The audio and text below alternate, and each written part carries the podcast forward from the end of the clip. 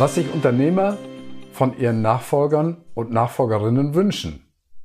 Hallo und herzlich willkommen zu Das Beste aus zwei Generationen. Der Podcast für Unternehmer und Nachfolger. Erfahre, wie du als Nachfolger im Familienbetrieb tatsächlich die Führung übernimmst und mehr Zeit und Gelassenheit dir kreierst.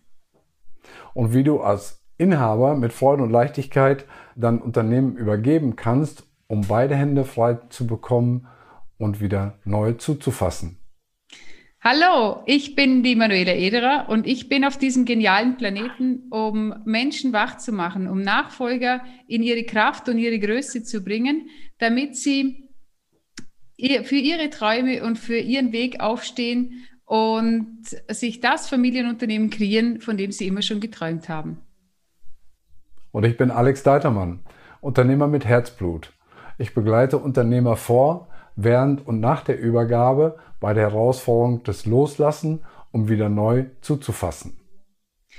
Ja, und danke, dass du heute wieder mit dabei bist und reinhörst. Und heute geht ja sich, dreht sich ja alles um das Thema, was wünscht sich ein Unternehmer von einem Nachfolger oder von seiner Nachfolgerin? Und Alex, ich bin jetzt echt schon ganz gespannt. Da darf ich jetzt bestimmt auch noch etwas von dir lernen. Ja, ich hoffe doch. Alex, ähm, wünscht sich ein Unternehmer nicht allererst, dass sein Unternehmen erfolgreich weitergeführt wird? Ja, ich glaube, das ist eine ähm, Voraussetzung, die man ganz allgemein annehmen kann. Jeder, der selber ein Unternehmen aufgebaut hat, wünscht sich, dass es weiterläuft, dass sein Lebensweg nicht, nicht untergeht. Das ist ähm, ein Punkt, der äh, ganz selbstverständlich ist. Bei der Frage, was wünscht er sich noch, ähm, kam mir ein Sprichwort in den Sinn, das da lautet, du kannst jetzt bezahlen oder später. Und äh, was heißt das im, im übertragenen Sinne? Es geht schon damit los, wenn ein Unternehmer sich entschließt, in den Nachfolgeprozess zu gehen, dann möchte er fair behandelt werden.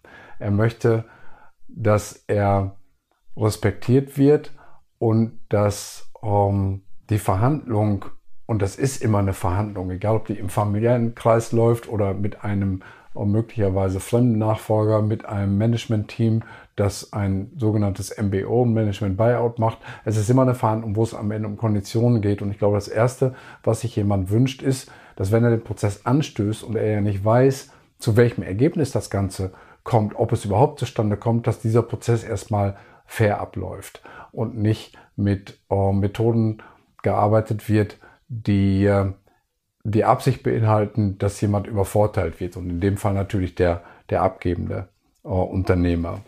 Und wenn ich sage, man kann jetzt bezahlen oder später, äh, dann bezieht sich das nicht nur auf den Kaufpreis, sondern es bezieht sich vor allen Dingen darauf, dass jemand auch, ja, ich nenne das mal weiche Faktoren möchte oder sich danach sehnt, dass er tatsächlich auch ein Stück Anerkennung bekommt für das, was er geleistet und aufgebaut hat und auch mit Respekt behandelt wird. Und das ist nicht immer so. Gerade in Familienunternehmen, wo man sich sehr gut kennt und nicht ähm, die Distanz aus der oder die Höflichkeit aus der Distanz, weil man eben nicht sich nicht voneinander trennen kann. Familienmitglieder ähm, bleiben immer Familienmitglieder, das kann man sich nicht aussuchen. Und ähm, da diese, diese Wertschätzung zu erhalten, ähm, auch ein Stück Anerkennung und Respekt ist, glaube ich, etwas, das ganz wichtig ist äh, für einen für einen äh, Unternehmer. Nicht nur ein, ein Preis, egal wie der, wie der aussieht, für ein Unternehmen. Mhm. Ja, ja, das, also was du sagst, das kann ich gut nachvollziehen, äh, denn das äh, haben auch schon einige Nachfolger zu mir gesagt. Es fallen viel schneller Worte, die, wenn es nicht die Familie wäre, nicht gesagt werden würden wo viel mit, mit viel mehr Respekt und Vorsicht an die Sache gegangen wird. Doch wenn man einander so gut kennt, ist es dann leider oft der Fall. Also es wird uns keiner übel nehmen, aber es ist eben so, dass dieses beflügelte Sprichwort, man sagt eben nicht so schnell, sie Arschloch. Um, ähm, als du. Und äh, ich glaube, das ist genau das, was ich mit, mit Hemmschwelle meine, mit dieser Distanz und die zu einer Höflichkeit zwingt unter Fremden, dass die in der Familie eben oft nicht da ist und dann eben, wie du sagst, mal Worte durchrutschen, die einem anschließend sehr leid tun. Und äh, ich glaube, das ist ähm, total nachvollziehbar, dass jemand, der in der Situation ist, dass er abgeben will, eben auch erwartet oder sich wünscht, dass er mit Respekt behandelt wird. Und ich finde, das ist ein ganz wichtiger Punkt auch für Nachfolger, dass sie das wissen.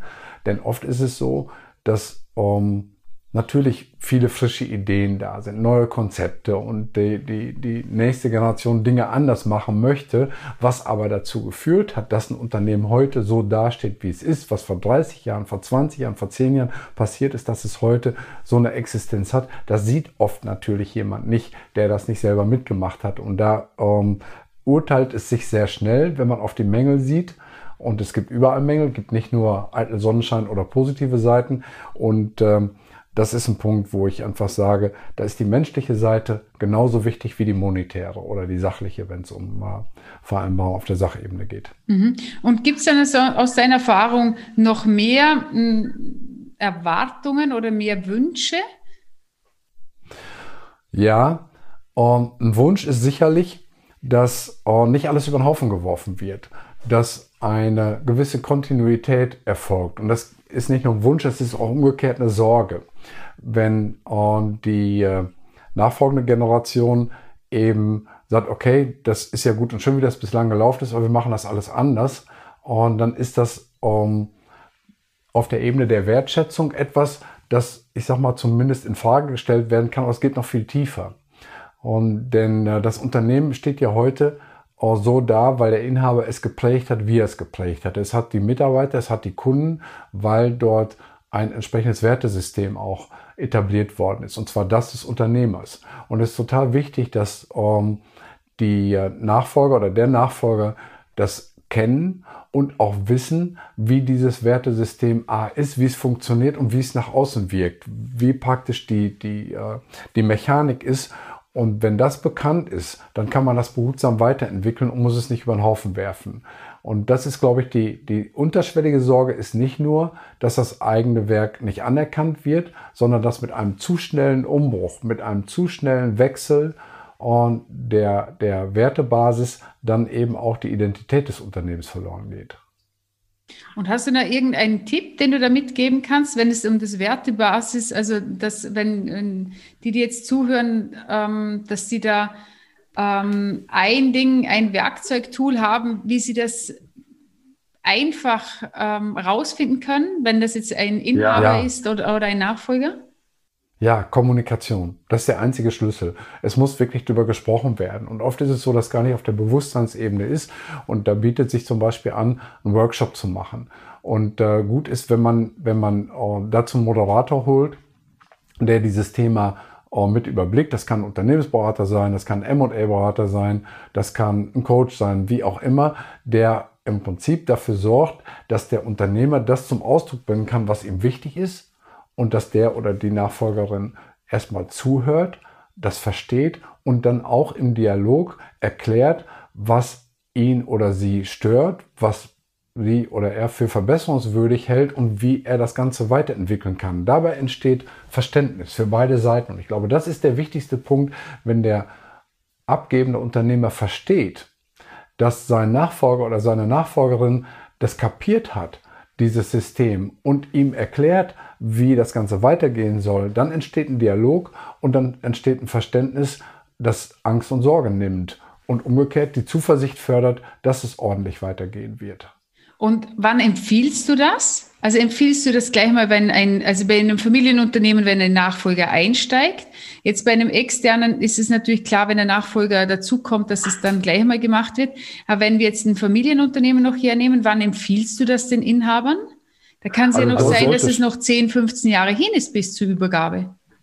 Ja, das ist ein ganz wichtiger Punkt. Das ist an sich ein Thema, das, wenn man es mal äh, bewusst angeht, sogar auch äh, im Familienkreis eine Rolle spielt. Das kann also beim Abendbrot oder beim Frühstück oder am Wochenende beim Mittagessen auch ein, auch ein Thema sein. Und ähm, Unternehmer, die über mehrere Generationen oder Unternehmen, die über mehrere Generationen entwickelt worden sind, da ist es häufig so, dass in diesen Familien genau das auch kommuniziert wird.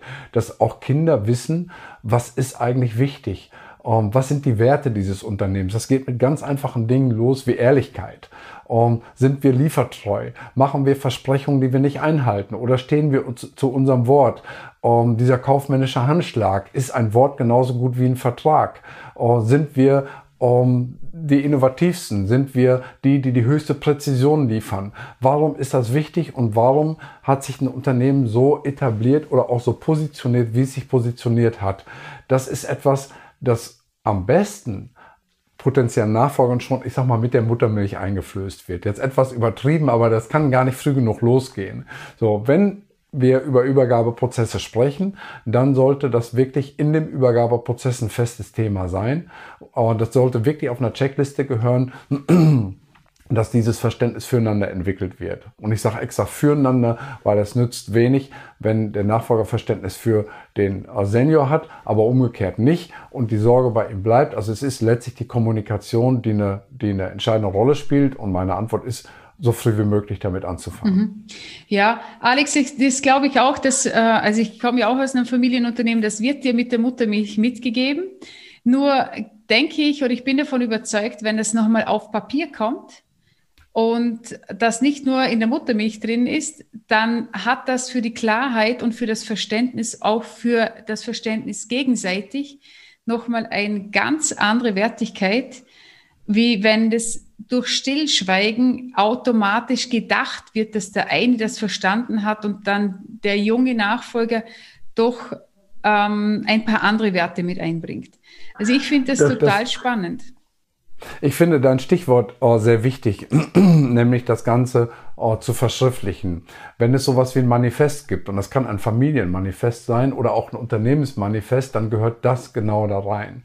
Dass ähm, auch die Geschichte beleuchtet wird, was in, ist in den unterschiedlichen Generationen, in denen so ein Unternehmen entwickelt worden ist, ähm, Entscheidendes passiert. Was waren die Meilensteine? Warum sind die zustande gekommen? Und da gehört eben genau dieses Wertesystem, diese Grundwerte rein, ähm, damit das Verständnis gerade bei den jungen Leuten da ist, warum ist das eigentlich so? Das kann man, das kann man nicht wissen, wenn es nicht entsprechend kommuniziert worden ist. Und das Schriftliche hat eben den Vorteil, ähm, auch da wieder ein schönes Sprichwort dazu aus China, ein Tropfen Tinte ist besser als das beste Gedächtnis.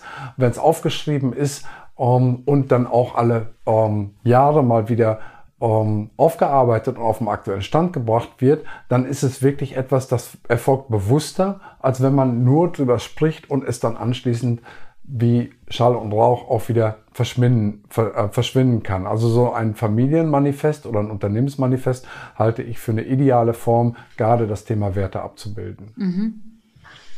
Gibt es aus deiner Perspektive noch irgendetwas anderes, was für einen übergebenen Unternehmer noch wichtig ist? Ja, was sich jeder wünscht, ist ähm, mit dem Tag der Übergabe, und oft ist es ja so, dass es wirklich ein Tag ist, es gibt einen Notartermin und dann gibt es einen Vertrag und in dem Vertrag steht ein Datum. Und wenn nach diesem Datum auch noch Fragen auf ihn zukommen und er im wahrsten Sinne des Wortes gefragt ist, dann ist das etwas, das seiner Seele sehr gut tut. Aber nicht nur, nicht nur dafür ist das gut.